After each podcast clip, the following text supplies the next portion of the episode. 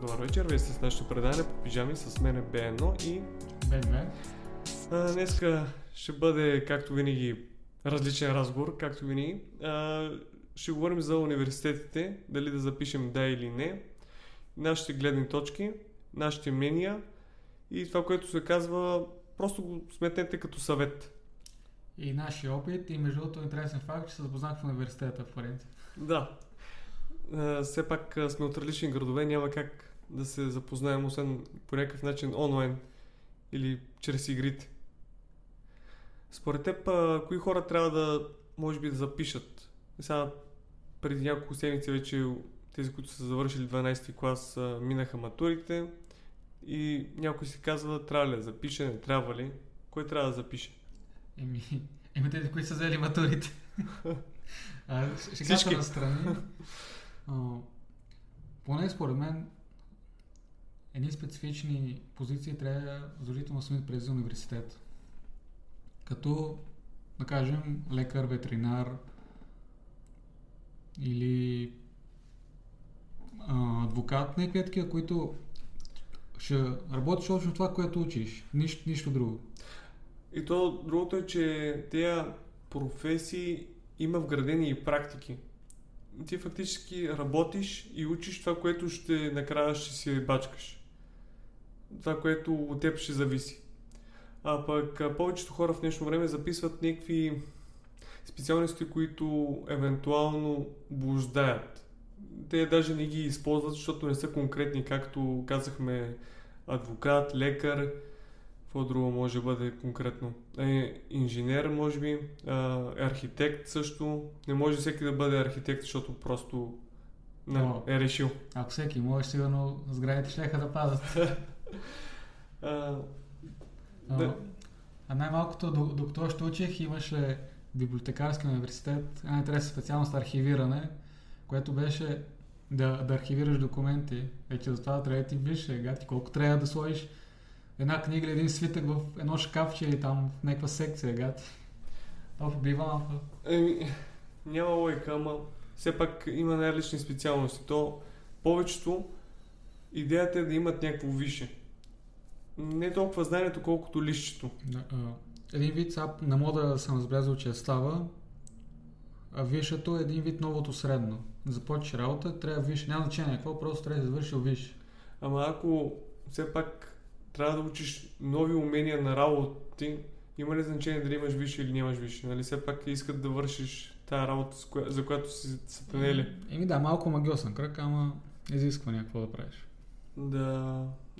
Да кажем, от нашата гледна точка, като хора, които не са записали нещо конкретно, нито сме адвокати, нито сме лекари, обзето нищо конкретно. Това, което искам да кажа, че университета за мен беше нещо като училище на втора.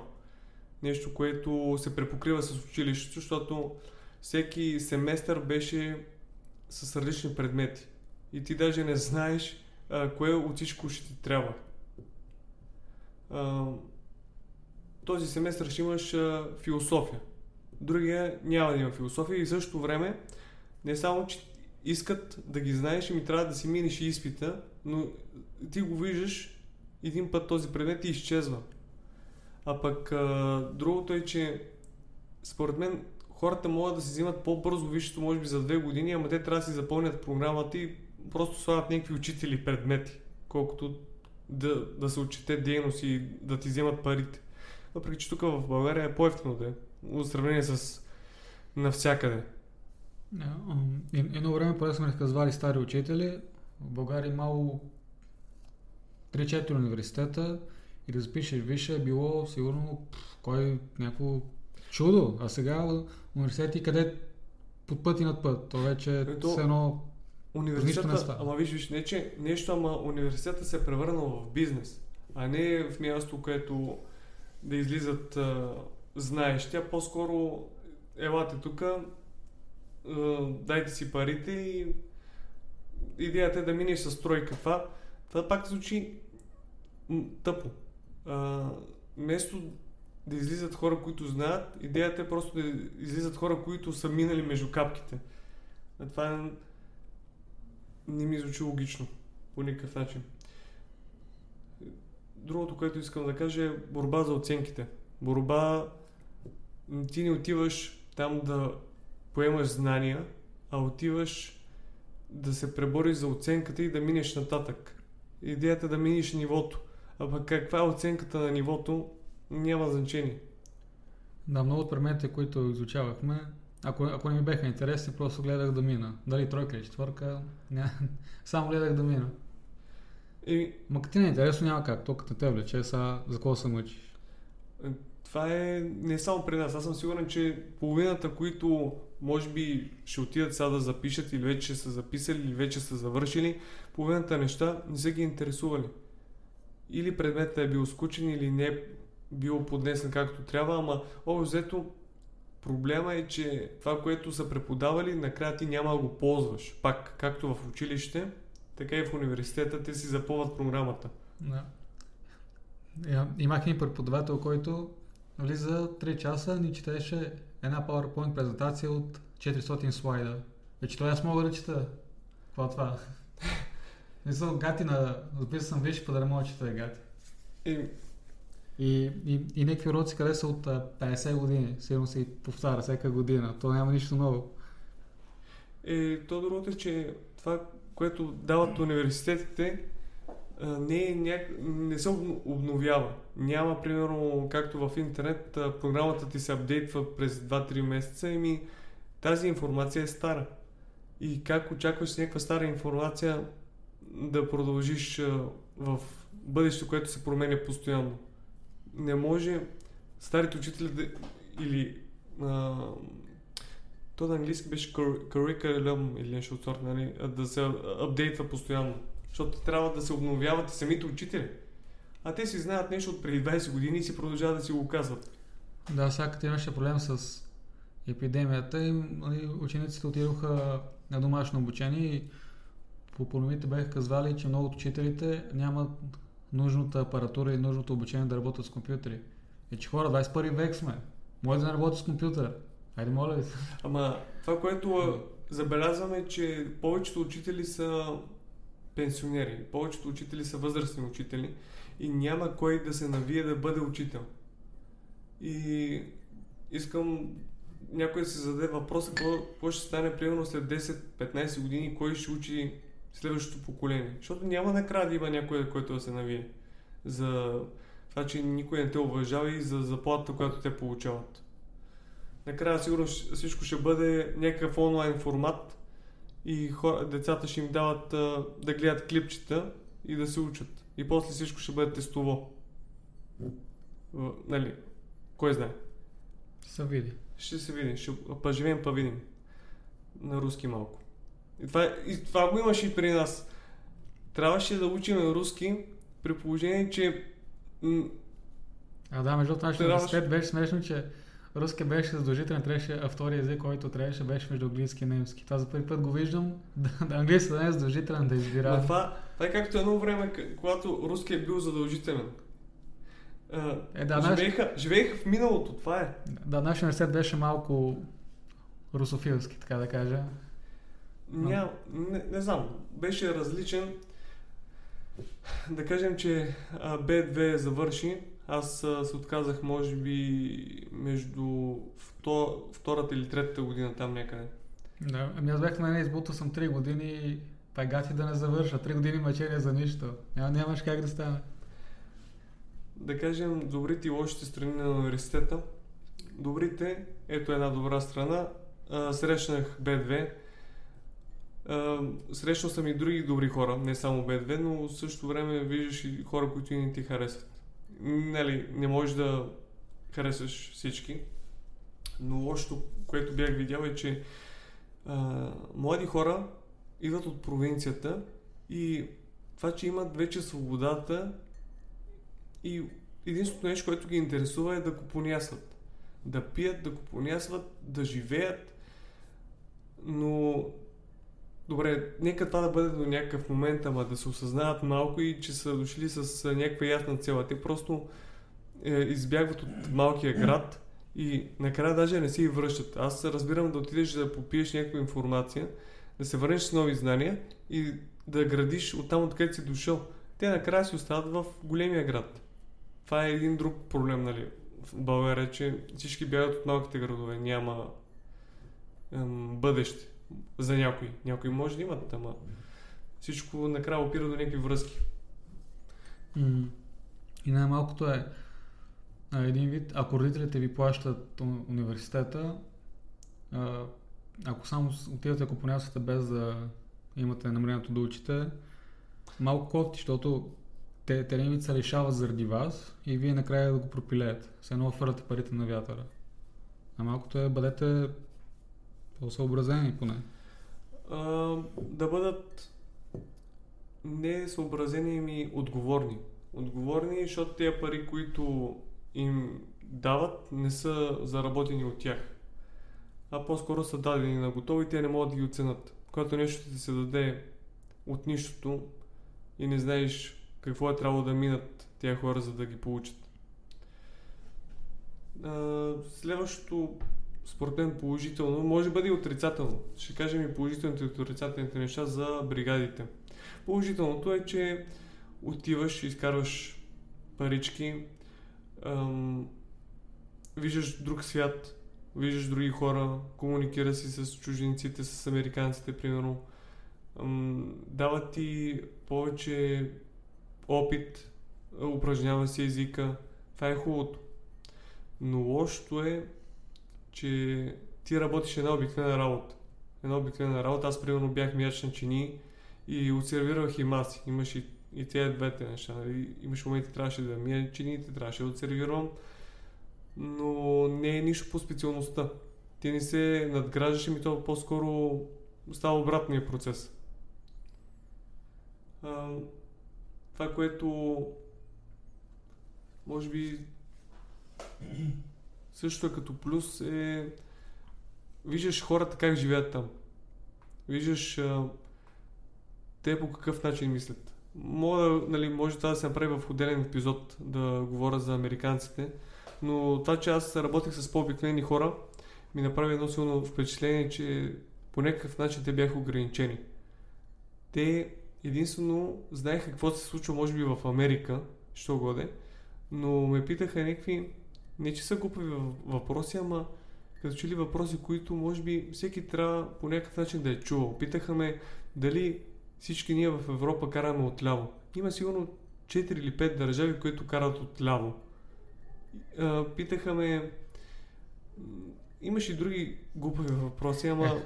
Аз съм чувал, че са питали европейци дали те празнуват 4 юли, което... What? Да, това си тяхен празник. Случвало се в ресторанта да влизат чужденци, различно от американци, които да говорят примерно немски. И някой от сервитьорите да ме пита: ей, човек, те на какъв език говорят? Или според теб откъде са? Минавам леко така до масата да се заслушам, бам, чувам немски, веднага го разпознавам.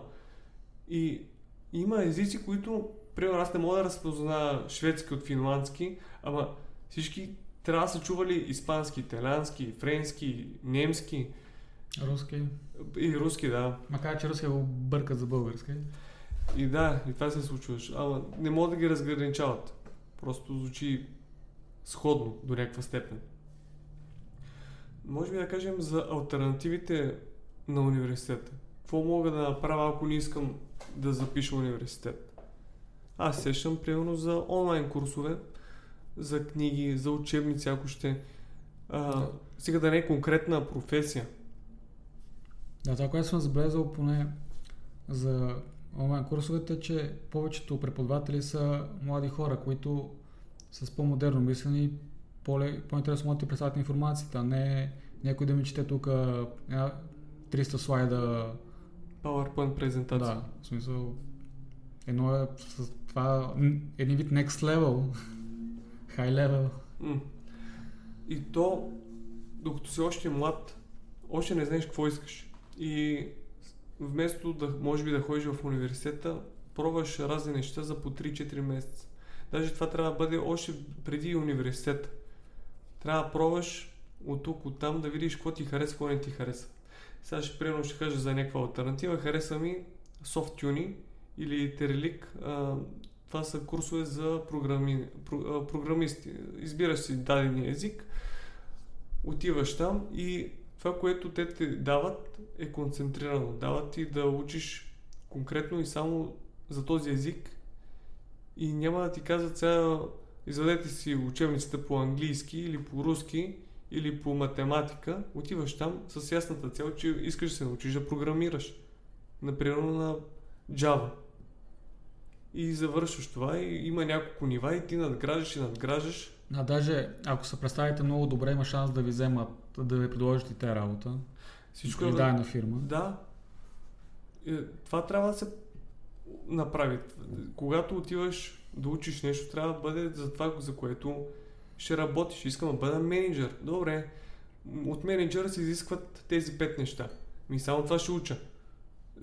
Даже ако е всичко концентрирано, според мен за година и половина година ти ще станеш спец. Само това ще учиш, само това ще занимаваш и ще бъде конкретно и с практика, а не да учиш някакви безмислени неща. И няма нищо по-голямо от учителя, което се нарича живот. Докато живееш, ти се учиш. Не само от собствените си грешки, но се учиш и от грешките на другите. Мога да дам, нали, както когато бях в чужбина, съм се учил от другите хора около мене. И взимам това, което ми хареса и това, което не ми харесва. И това, което те са ми предали. Примерно е сега преди няколко седмици, нали, правих интервю с Роси Георгиева и тя е завършила университет. Но университета, според мен, дава и нещо, но не е толкова колкото това да пътува из целия свят и тези комуникации, тези взаимоотношения с хората. Един вид този опит да живееш и да учиш и да живееш. Следващото, което бих добавил, това, което бих препоръчал е повече за Роси, слушайте нашето интервю. Дали всеки трябва да запише университет? И моето мнение е да. Тук в България имаме възможността за не много пари да запишеш един семестър, два и да видиш какво е. За да си прецениш. Да, дали е за теб или не. Ще се сблъскате веднага с реалността, че следно, че отивате наново в училище и освен ако не е концентрирано, да е. Да, това малко странно, че един вид се носи на училище, обаче вече не си дете. Да, вярно е това. Отиваш и те, ако нещо направиш, все пак те ти казват, ти си дошъл тук доброволно. Никой не те задържа, дошъл си доброволно и ти си задължен, естествено, да слушаш и да учиш. Няма спор, нали? Ама повечето отиват там, колкото да учетат, че са там. И може би, не казвам, че родителите са виновни, ама това старо мислене, учи, за да не работиш. И накрая пак учиш и пак и работиш. Работиш и това е, че са ни казвали, задължително трябва да имаш виш. Живеем в свят, в който в момента висшето вече като че ли се губи стойността. Поне в чужбина това ми прави впечатление. Хората искат да имаш уменията, а не лището. Ти имах си хубаво лището, ама в днешно време много лесно могат да видят дали си годен или не си годен. Така че харесайте си някоя професия, вижте какво се изисква от тази професия. Освен ако не е тая конкретната, нали, не можеш да учиш в домашни условия да си доктор. Това е лудост. Да, взема някой да ти зад мен и всичко дрееш ръката и ще ми обрък. Без искам. Да, без искам се дрея с ръката. Така че, както казват, опичай си ума. И това, което наскоро се беше случило, запознах се с на сватбата. на най-добрия ми приятел с едно младо момиче, което разликата ни беше около 10 години. Тя беше на 17 и когато си говорихме, просто се личеше нашата разлика в мисленето. Защото аз съм живял достатъчно и достатъчно съм научил от живота и тя само ме слушаше. Милениум срещу генерация Z. Просто се усеща как не е поживяла достатъчно, че да може да разкаже. Просто ме слушаше и аз не можех да взема нищо като... Не, че всеки път, когато говориш с някой, трябва да му вземаш някаква информация или някой съвет, ама когато не си поживял, не можеш и да разкажеш. А тя по-скоро била един вид дете, тя си е дете, ама невинно, така и просто слуша кой какво и говори от по-големите, защото тя го не е изпитала и е интересно. Всеки разказва нещо ново. Да, това, което аз казах няколко неща и тя за първи път ги чуваше. За първи път ги чуваше и наистина трябва да поживееш и да разбереш и да почетеш. И да срещнеш хората, да видиш менторите, учителите, всяка една стъпка. Ти не остаряваш, ти помъдряваш. С времето просто ставаме по-мъдри.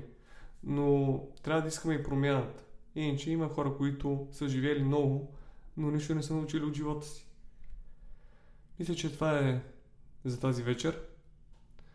Нещо, ако имаш да добавиш. Бъдете с пижами.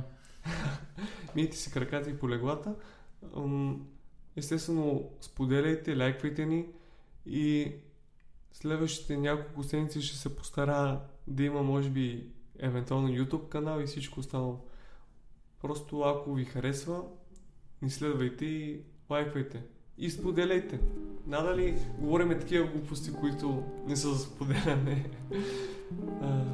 Лека вечер от мен. Лека вечер.